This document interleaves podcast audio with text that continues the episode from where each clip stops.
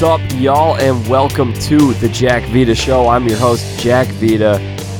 Here's the deal, folks. Last week, I recorded a very fun conversation. It was just a few days ago, late in the week. It was Thursday afternoon, February 20th.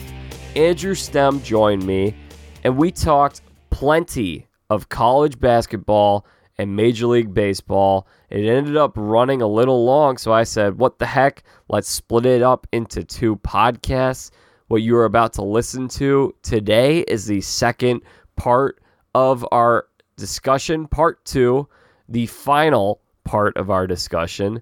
And so there will be some references to stuff that we talked about in our college basketball conversation, because it was all one conversation, but I've broken it down for you, the listener, just to make it a little more organized, and I thought it'd be kind of fun to split it up. I also apologize. There were some internet problems both in part one and in part two. It does get a little choppy at a couple of points, so there are some words that are cutting in and out, and some words that just don't come in as crystal clear as they normally do. I don't think it's a glaring issue, but you may notice that once or twice. So that's what you're noticing. We aren't idiots. We know how to talk. So plenty of stuff to get into in this episode. I will bring it over to the conversation. I will lead you into it in a second. But here's what you can expect. We have a great conversation about Major League Baseball, how they're handling this issue with the Houston Astros stealing signs. What could they do better? Have they done it right?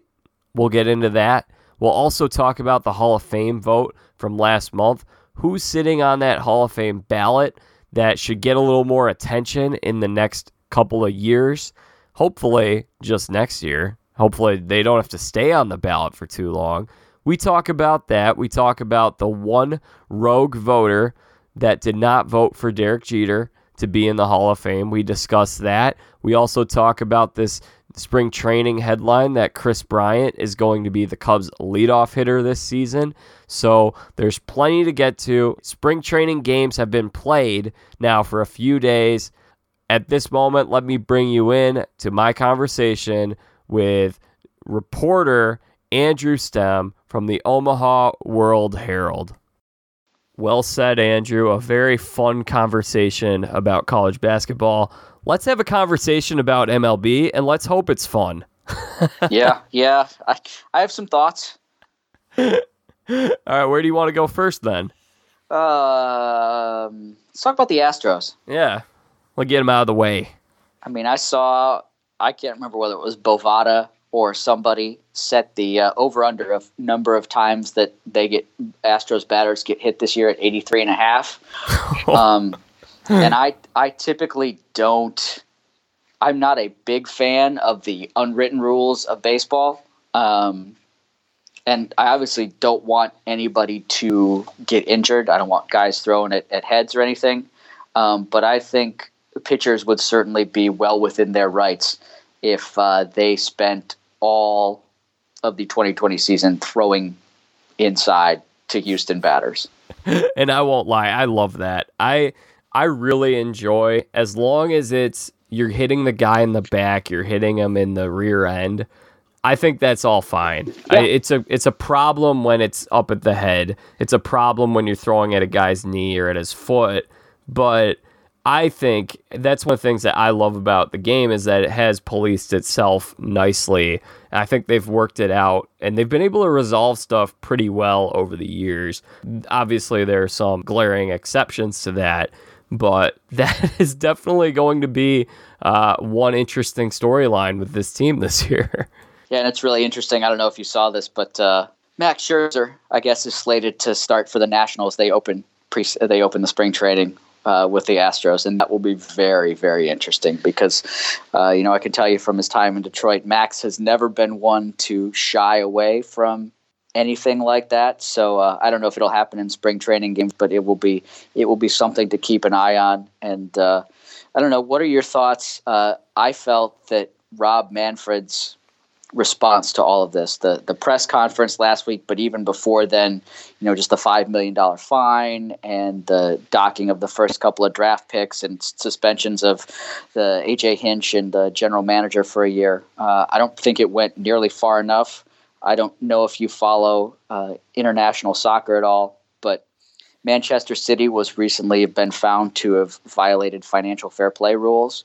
And you need someone who's a much stronger expert on soccer than I am to explain what that really is. But basically, they lied about how much money they were bringing in an effort to, you know, try and keep the things fair. I guess, the equivalent of a luxury tax in baseball or basketball, I think, at a very rudimentary way of explaining it. But they got banned from the Champions League for 2 years.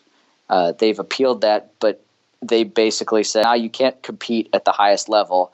And to contrast that with the Astros just being fined $5 million and not getting their first two-round draft picks for next year, it seems pretty tame by comparison. Yeah, so, all right, first I want to comment on your Scherzer thing with spring training. My prediction is I don't think they're going to be thrown at in spring training, unless it's some guy who's trying to make a roster and make a name for himself. I think a lot of times that those pitchers go out and they just want to get, they want a 2-inning simulation of a game in terms of getting reacclimated to throwing in the strike zone with a batter there. And sometimes a pitcher will be like, I'm just going to throw fastballs today. And some days it'll be, okay, I'm going to spend this whole inning where I'm going to use my changeup on 80% of my pitches. A lot of it is just practicing their command and working the rust off. So I don't think we're going to see anyone throwing at the Astros in spring training unless it's a guy that wants to make a name for himself, wants to land on a roster. Yeah, that's a pretty good point. Yeah, but I mean, I love the idea of like, ooh, this is intriguing. Spring training, we could get something crazy. Rooting for a story, I would love to see that. oh, for sure. But yeah, I mean, like I said, I really think the bigger story is the failure of Rob Manfred to adequately address this, and then the follow up by both the Astros press conference and Manfred's press conference later. It's just been I can't think of any way to label it other than a failure from the very beginning. Okay, so my opinion is I'm not crazy about the idea of we have to take the title away. But I think the Astros as an organization should be ashamed and want to take down those banners, want to give it back. I think a lot of the times when we strip someone of a Heisman Trophy or whatever, we can't really change history. And there's no way that we can say, okay, well, since they didn't win, then the Dodgers won, because the Yankees were hurt by it too. So It's a really murky area. Now, what I would say, though, is I would absolutely have come down much harder on them, similar to what Man City? You said Man City? Yep. Yeah, what Man City did in terms of, okay, we cannot change the past. Now, maybe there are a few things we can do to taint their title, and maybe Houston as a whole, as the organization, should be embarrassed enough that they say, we're going to take this banner down. It's like we've seen Michigan take down their Final Four banners, I think. Yep. They did that themselves, right? They did, yep. Yeah, so that's what I would rather see happen. But what I do think you should be looking at, I think the MLB should be putting a harder punishment on them moving into the future, in the sense of I would not, this hasn't been talked about a whole lot, but I would not mind an idea of, okay, you can play your 162 games this year, you can make revenue, you can make money, but you can't play in the playoffs. Yeah. We're going to put the next best team in the AL West in the playoffs. I would actually be on board with that. Yeah, the idea, like in college athletics, of being on probation. Like, yeah, you can play games, but that's as far as it's going to go. And, you know, to be honest, I don't know how rampant this is, but, I mean, I feel like teams make $5 million sometimes in a homestand. You know, and other than that, just losing their first two draft picks, and having your manager and general manager suspended for a year, does that seem like it's going to cause? Say another organization is doing it. Do you think that that's going to be enough of a deterrent for organizations to say, we better stop this?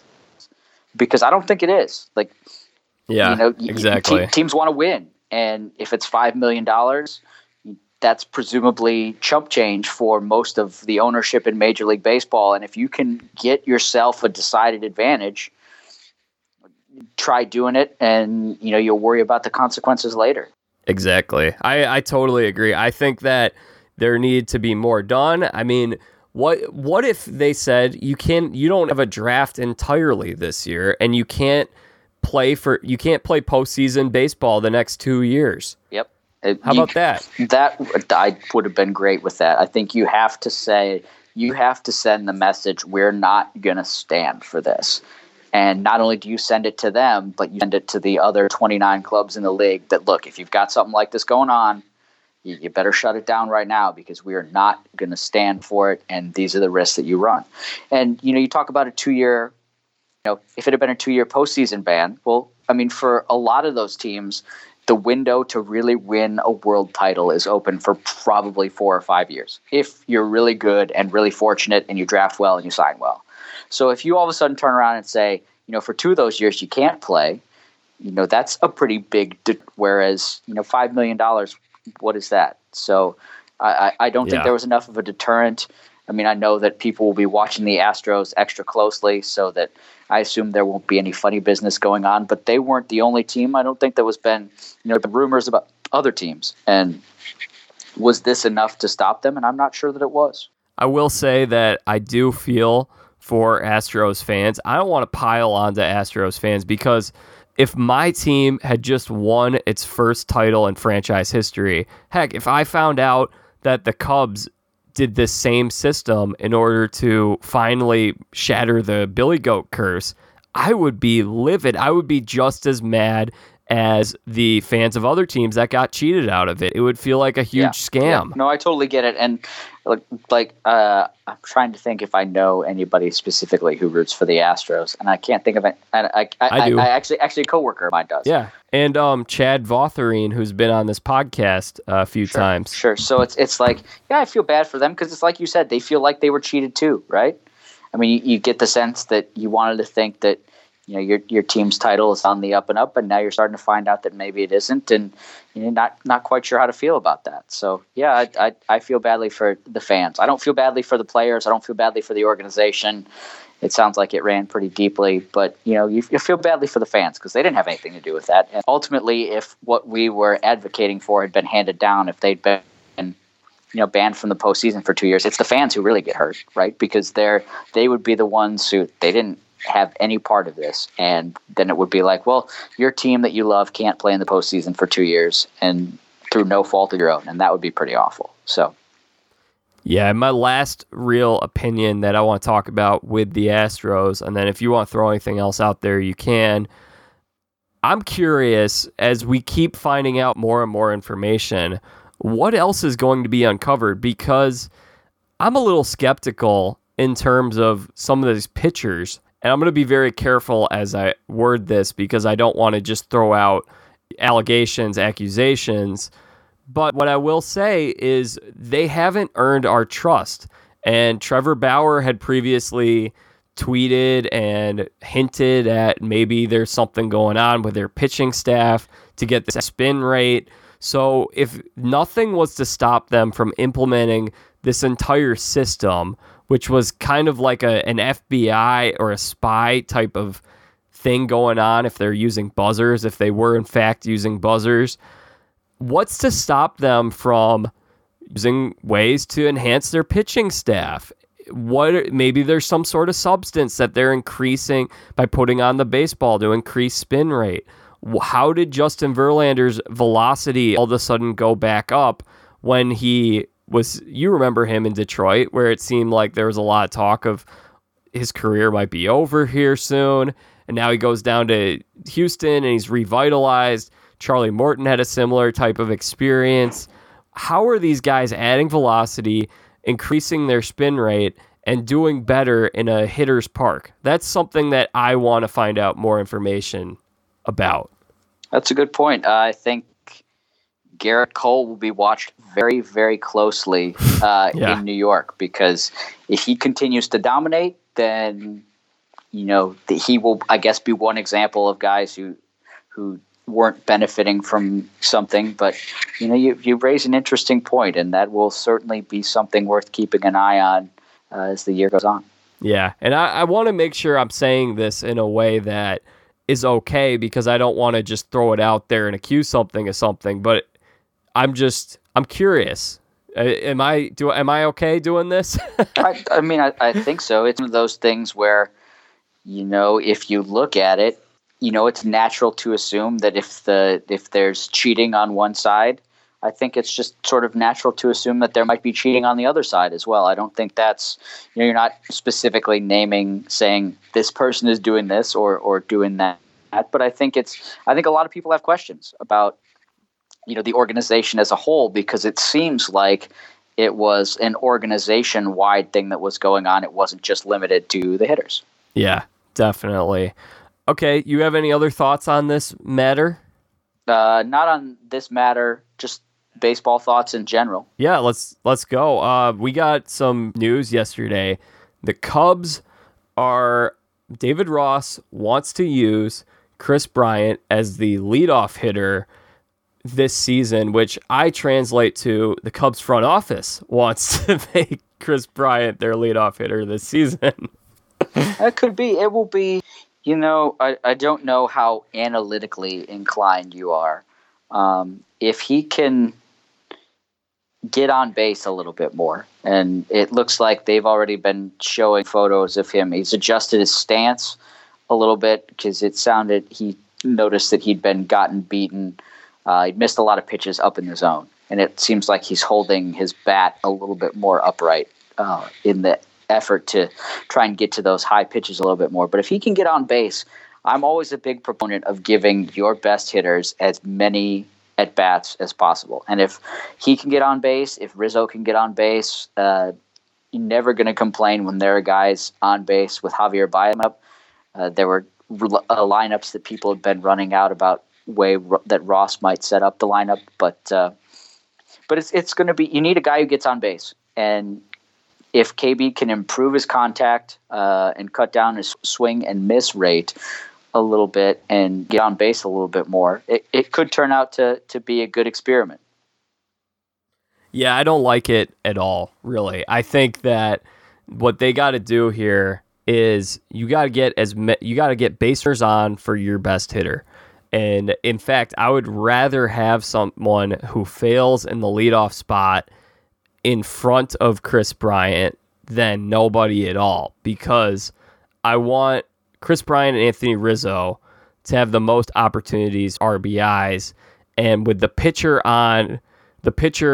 batting in front of him, I don't think they're going to be able to solve this problem that they've had with leaving runners on base.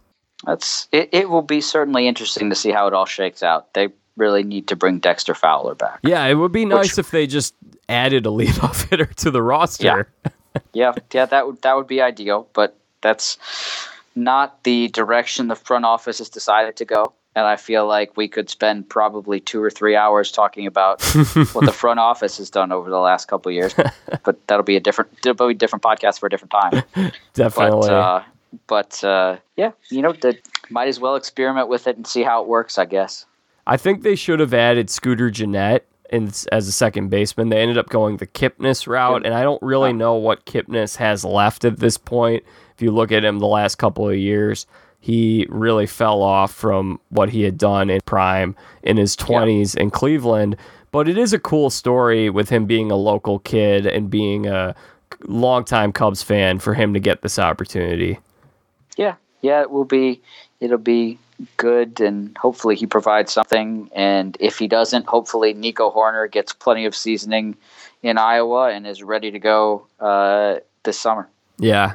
So I think they needed to figure out second base. I think they need to figure out the leadoff spot and potentially center field. I don't think they did any of those things. But come back in a few weeks when Jordan and I are projecting all these teams for our MLB preview. We'll have plenty of thoughts to add there. Really surprised, though, that Scooter Gennett hasn't signed with anyone yet.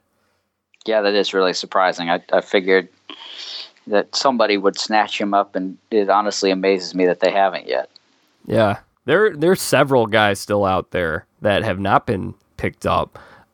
What else is going on in terms of spring training chatter, and what's been on your mind with baseball coming up? I do actually have a question, because we at one point before life got in the way, we were going to talk about the Hall of Fame. Oh, yeah. And I'm intrigued to know where you fall on the Barry Bonds line of things and whether he and Roger Clemens belong in the Hall of Fame, because... And I certainly welcome disagreement, but I feel like as though you can't really just say, well, we're, you know, there's evidence of possible cheating or whatever, but I don't think can deny that he put up Hall of Fame numbers. And I don't really like the idea of sports writers, baseball writers specifically, trying to ascribe some sort of moral component to it. And I think you should look at his numbers. His numbers were really good. He would have been a Hall of Famer without the home run chase. You know, I mean, he was a 30-30, 40-40 guy in Pittsburgh. And I think he belongs in a Hall of Fame, and I don't know if he's going to get there. And I think that that's as much about writers trying to moralize as anything else. Yeah, that's a good point. In terms of me, I do not like the idea of having PED users in the Hall of Fame. I just think ethically, the problem with rewarding, and this is where I think it's interesting in the sense of where do people draw the line? Because some people might draw the line and, okay, a guy like A-Rod, he had been clearly shown this stuff is all wrong, and there was evidence that he had been using as a teenager in high school. Like, this is what's to stop this guy from doing his whole career. Whereas then you have a guy like Bonds where he would have been in had he not done it. It's really a tricky subject. To me personally, I would say the problem with having guys using steroids is it's a disservice to the guys who did not. And if we allow it, then we're putting players in danger because these are not good things for their body. If they weren't problematic for people's bodies, there wouldn't be any kind of issue with it. But here's the thing, Andrew, I think there's a lot of hypocrisy all over the place with the Hall of Fame voting in terms of guys who've been left out. I think in the sense of, you could talk about also the way that the league is how they're handling this cheating case with the Astros. There really is not one clear way to go about things, but I would not have voted for either Bonds or Clemens personally. Well, let's mention the Astros. It will be interesting when time comes when guys like Alex Bregman and George Springer, and I don't know if Jose Altuve, and I don't know if Carlos Correa will go on to have a Hall of Fame worthy career. But if they have good production, you know, for the next 10 or so years, and when they come up time, it will be interesting to see whether this paint is painted in the same light as those PED guys, and whether people refuse to put guys like Bregman in because there was this scandal. Yeah. You know, it will be really interesting to see what happens. In terms of the Hall of Fame, I'd love to talk a little bit about some of the guys who did not get in. And really, I will say before we do that, I think that this whole guy, whoever this man or woman was that didn't vote for Jeter, I think the whole story was overblown. He got more Hall of Fame votes than anybody in the history of the ballot. And I mean, look, he's Derek Jeter. He had a great career, but we're not talking about Mike Trout. It wasn't he was the generational talent of his generation. To me, the whole unanimous Hall of Famer, that's not important to me. Mariano Rivera was the first ever unanimous guy we got into the Hall of Fame. To me, I would be much more interested in focusing on some of the guys who did not get into the Hall of Fame and their potential cases. But instead, we got this big outrage over the one voter who didn't vote for Jeter. Yeah, that was, needless to say, like you so eloquently said, it was a shame. And, you know, I certainly don't begrudge anybody who would want to leave them off their first ballot. I don't know if it was, as long as it was simply thinking he was not worthy, as opposed to somebody going, you know what, he's going to get in. I just don't want him to be unanimous for whatever reason. If it was a legitimate, and if you look at it, you know, if you decide, you know what, he wasn't a great defensive shortstop. You know, there's that play where he went diving into the stands and everybody remembers the flip.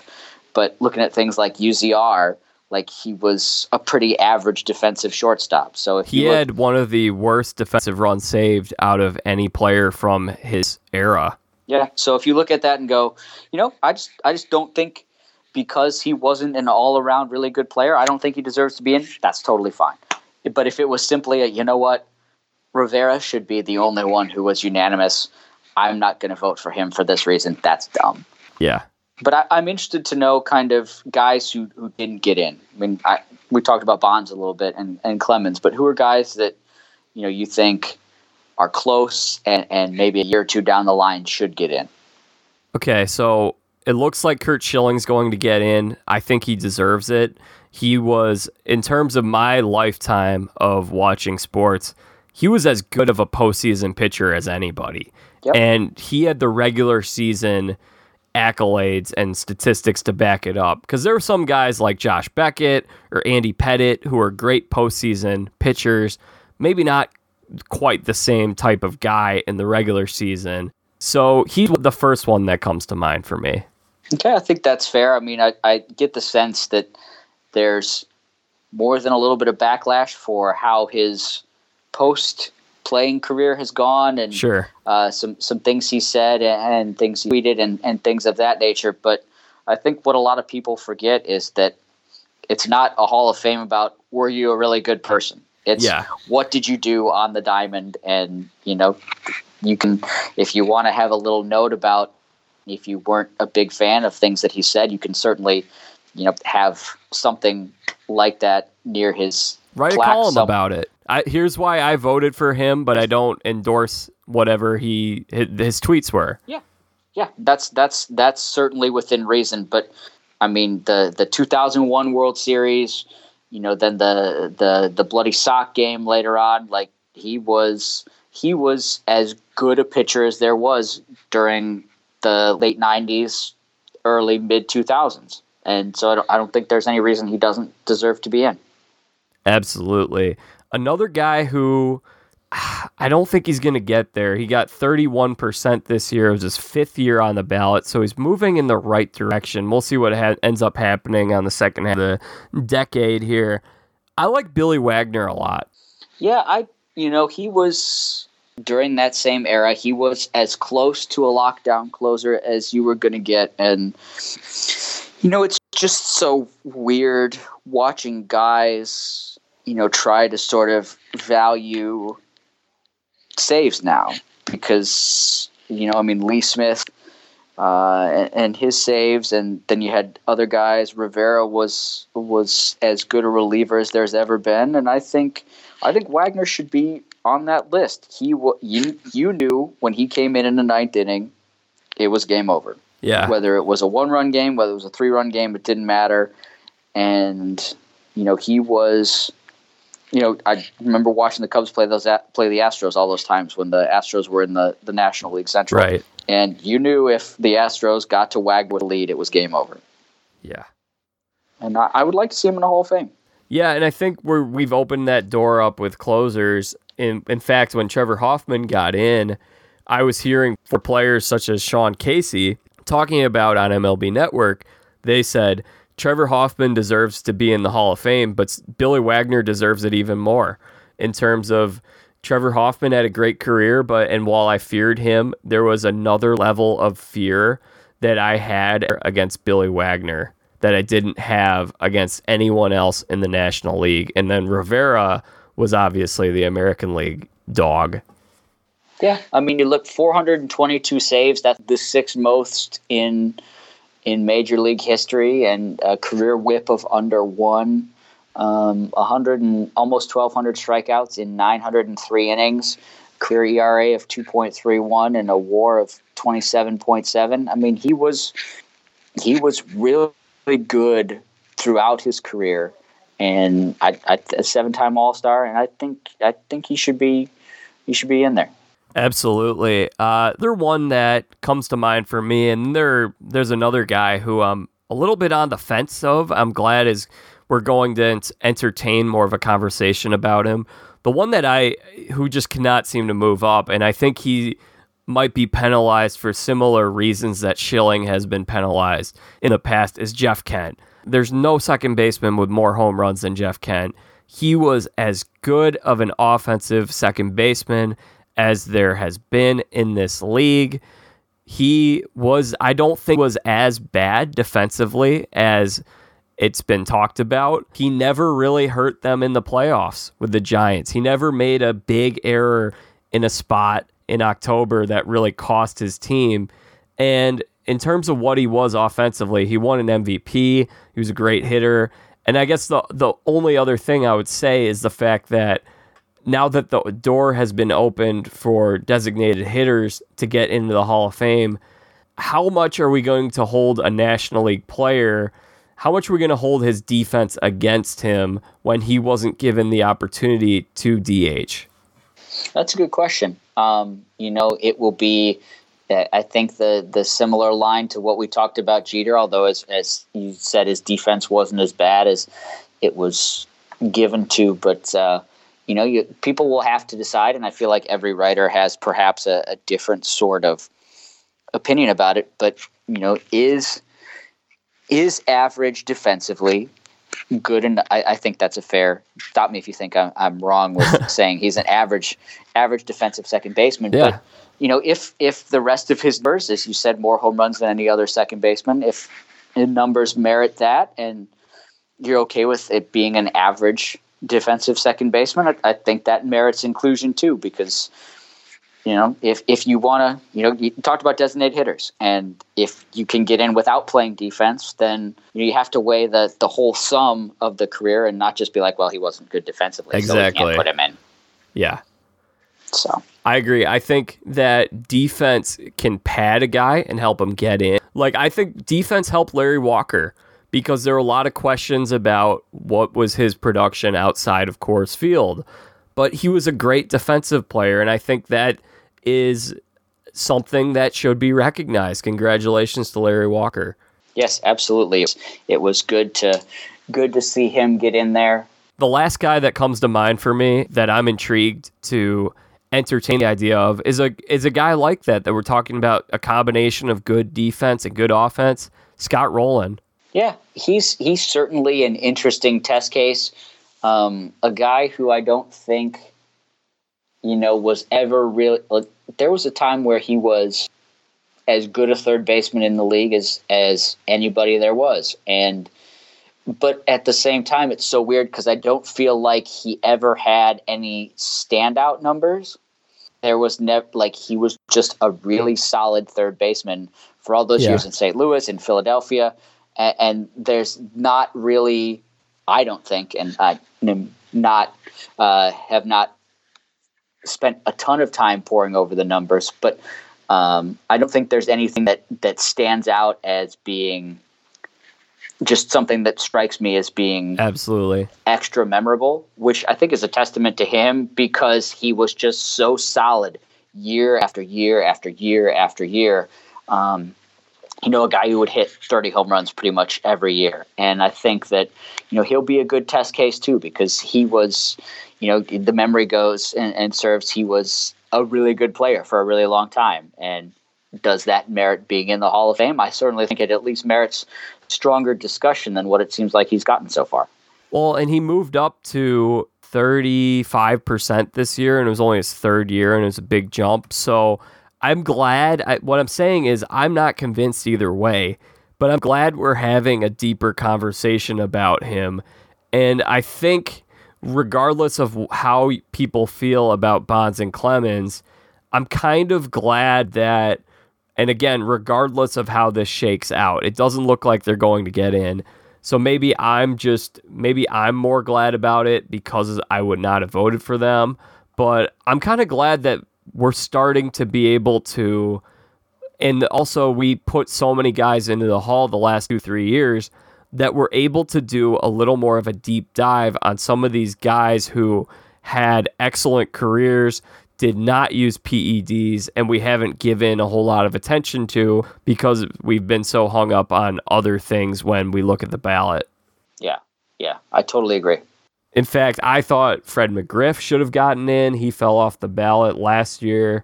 I thought Roy Oswalt and Lance Berkman were guys who should have gotten us a little more of a conversation. So that's where I'm interested to see where we go from here. It really was not a very strong class for the guys who were on the ballot for the first time. Yeah, it was, normally you'd figure as though, I can't remember. It seems like the average class generally is 3 or 4 or maybe even years where you get 5 guys and, only get 2. And this was it. It was Larry Walker's last chance, correct? Is that, remembering that correctly? It was his last chance. That is correct. Yeah. So, to have a rookie class only get 1 guy, I know that's been the trend over the past couple years, but it seems far more not in line with kind of what we've become accustomed to as we were growing up. And the candidates will, the classes over the next few years and will be interesting. And we've got these guys that we've talked about and to kind of see how the Hall of Fame shapes out over the next couple of years. Absolutely. So I'm glad we were able to talk Hall of Fame, even though it was a month late. Yeah, absolutely. I was looking forward to it, and I'm glad we were able to chat about it a little bit. For sure. All right. Anything else in baseball that we should be making note of right now? I'm just glad that it's back, man. It was a long winter, made longer by this whole Astros scandal and everything. I'm just glad to have it back. When spring training starts showing up, it really starts to feel like, spring is finally here. And I don't know what it's like for you today. I know you've probably looked like you were getting snow there last week, but we got snow this morning. Oh. When I got out of bed, the wind chill was 4 below. So needless to say, I am ready for it to feel like spring. And with spring training games happening, it just lets you know that spring is one step closer. And I think, I will look forward to yours and Jordan's previews, but I think that there could be a lot of teams who could make a run at some playoff spots this year. Absolutely. Hey, do you want to talk about, before we go, these potential changes in terms of playoff format? And I don't know if there's anything else. Oh, DH, I guess, going to the National League. Yeah, I think briefly, and again, this is probably something we could spend a lot of time talking about. Yeah. I think I like the idea of the universal DH. I didn't initially. I was very much against it. And a friend of mine who's a season ticket holder to the Cubs basically, he didn't explain to me, but he pointed out that, it puts National League teams at a decided disadvantage because you have to try and find positions for some of these players. The Cubs would be well suited if they could make Kyle Schwarber a DH all the time, and they didn't have to worry about while his defense has gotten better, they didn't have to worry about sending him out in left field, or if they wanted Ian Happ's bat in the lineup but didn't want him to try and play in center field or whatever. And I think National League clubs are really just behind the 8 ball when it comes to guys that they can sign. And I think it will be better. I also don't like seeing pitchers get injured. It's not something they're asked to do very often, to try and run in the last one. Remember when Adam Wainwright tore his Achilles a couple years ago trying to beat out a ground ball. And, the DH exists at every level of organized baseball, from high school, college, the minors, except in the National League. And it's just strange that the two leagues play under different sets of rules, and that would be one positive change that baseball could make. Yeah, I'm still resistant to it. I know you're making a lot of sense, and I do think that it would be great if we could have it all. Everything could be the same in both leagues, but I think the thing is, I know that it's going to eventually come, so I want to keep the National League as long as I can until that happens.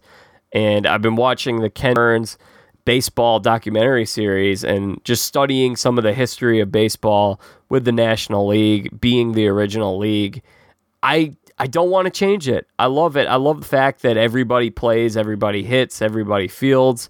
So as much as I don't like it, I know it's coming, and I'm going to have to learn to be okay with it when that day comes.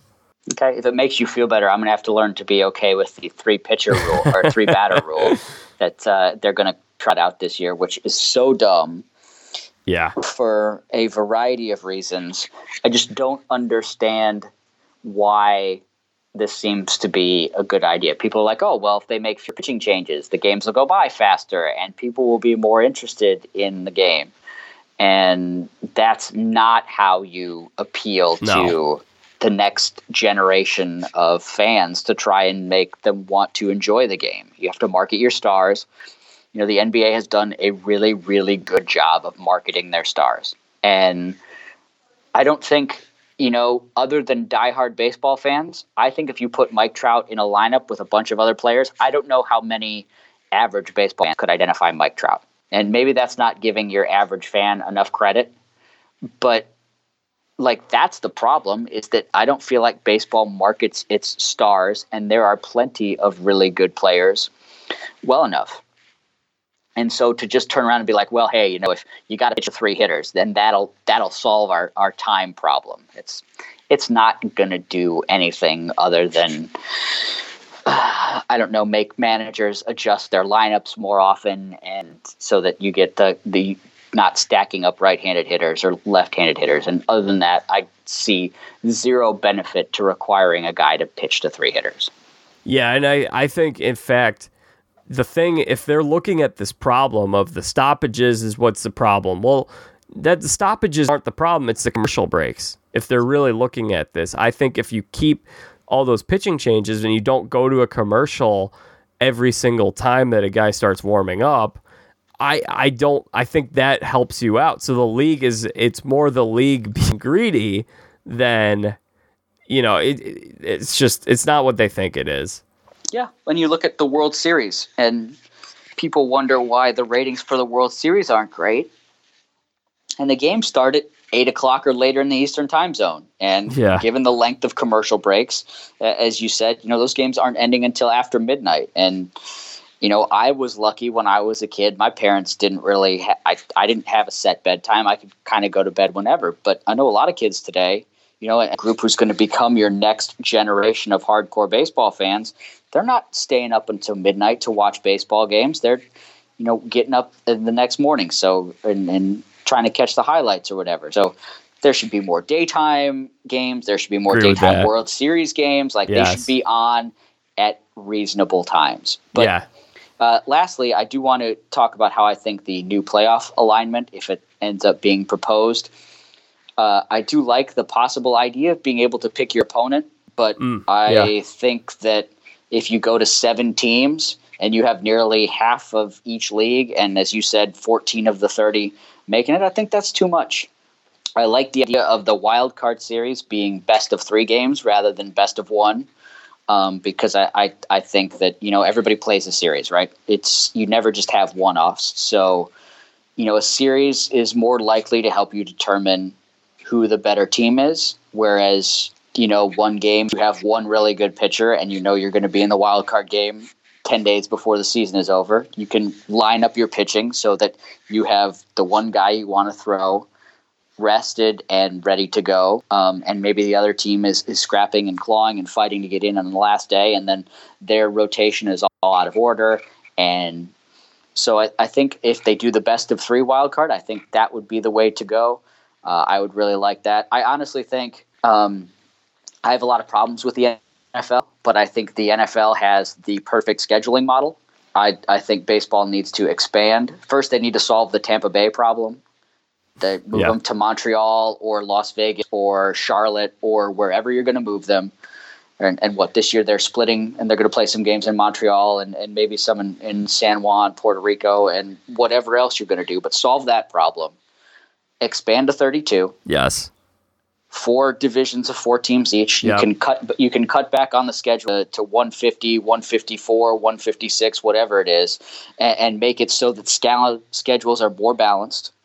And then, you know, you take the four division champs and you get the wild cards, and you do just like the NFL does, and the two division winners that have the worst record, they have to play in the two wild card games. And you should, you know, there should be a decided advantage for being one of the best two teams in your league, and that gets you a bye into the division series. And I feel like that's coming. It might take a few years, but I think 32 teams, 6 teams in each league make the playoffs, so it's still relatively exclusive, but you get more playoff teams. I think that's ultimately the way they're going to end up going. It just is going to take a while to get there. Yeah, I totally agree with that. I think you got to get to 32 first, and I co-sign everything you're saying. Let's add one more thing. Let's cut down on interleague play. We don't have to have the National League and the American League playing each other all the time if there's an equal amount of teams inside of the leagues. So if there's 16 in each league, then you can have 8 teams playing 8 teams from the same league all the time, and do a showcase series for a month or whatever, like they used to do when I was a kid, where you'd have those interleague rivalries. And I don't know, maybe they want to change up some of the leagues when they do this expansion, but I always thought interleague was a lot more exciting and special when it was only going for a few weeks. Yeah.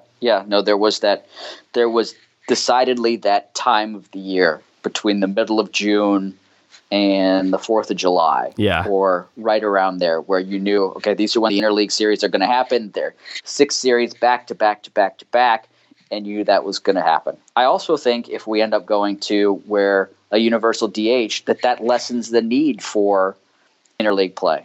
Yeah. I mean, you can still do, you know, because the baseball will all be the same. So you can still do where you rotate and, you know, you have your series against your other league rival. You know, the Cubs could play the White Sox, the Royals, the Cardinals, things like that. But you could, you know, I think even sort of follow the same kind of NFL scheduling model where you play a series against the team that finished in the same spot in your division in each of the other leagues. So if you finish second, you play the 4 American League teams who finished second. And, you know, if it were the Cubs and they finished second and the White Sox finished second in their division, well, then you just pick up an extra series against the White Sox or whatever. You know, the math of how many games and things of that nature still to be worked out. But I think cut down on interleague, universal DH, 32 teams, 6 in the playoffs from each league. We'll get there eventually, but it might still take a little while. With interleague play, I'd just say less is more. When I was 10 years old, I saw the Red Sox play at Wrigley Field. It was the first time that they had played each other, at least at Wrigley, in 80 or 90 years, and it was so cool. There was so much hype going into it. It was right after the Red Sox just won the World Series, and I think that if you had that same kind of hype for games, that would generate more excitement for regular season games, which could also be something that could show up in terms of the TV ratings. Yeah, I also think, and just I know you got to go, but to quickly piggyback off of that, I think it would also make the World Series feel more special. Yeah, because right now there's a chance that it will be a rematch of a series that was played in August. Yeah. Or something along those lines, where if you go back and you play fewer interleague games, then the World Series as teams who haven't played against each other, then it really means something. Absolutely. Well, Andrew, thank you so much for joining me today. Where can people find you? What are you working on right now that people should be checking out? You can find me. I'm on Twitter. My handle is astem. That's STEM00. You can read my work. Should have some stuff coming up here on Omaha.com, writing up about the walk-ons for the University of Nebraska football team. We'd like to feature a couple of those. And getting set. We'll have more coverage about college baseball. The College World Series is a big deal here, and first and second round sites are being played just on the street. from my office at the CHI Health Center in Omaha. So you have lots of college basketball coverage coming up as well. And, you said at the very beginning, this is the best time of year to be a sports fan, and I'm very much looking forward to it. Yeah, it's the calm before the storm right now. We're about to head into, I'm looking at just the schedule. We get into mid-March, then we get the tournament. We have Selection Sunday, we get the tournament. That feeds into opening day. That feeds into the Masters. Then we have NBA and NHL playoffs. And I'm not a huge NFL draft guy, but that's another big one for a lot of people. So it's just this schedule from like mid-March to early June to mid-June. It's 3 months of craziness, and I love it. And it's great for podcasting purposes because people want to have an audio complementary piece to what they're watching on TV. I have no doubt it will keep you busy up until Thursday. Yeah. So, hey, thank you so much for joining me. I'll be talking with you soon. Thank you so much for having me. I appreciate it, and look forward to chatting anytime. What a great job that was by Andrew Stem. So much fun having him here on the podcast today or last week, however you want to look at it. It was a very fun conversation. I cannot believe we're just a month away from Major League Baseball season starting. If you're wanting more Major League Baseball content, subscribe to this podcast. Here's why. Jordan Morandini and I are about to start our MLB season preview series, which is going to be a lot of work on our end, but we will do a podcast series where we preview each division. Haven't decided how many episodes it's going to be. It could be anywhere between 3 and 6.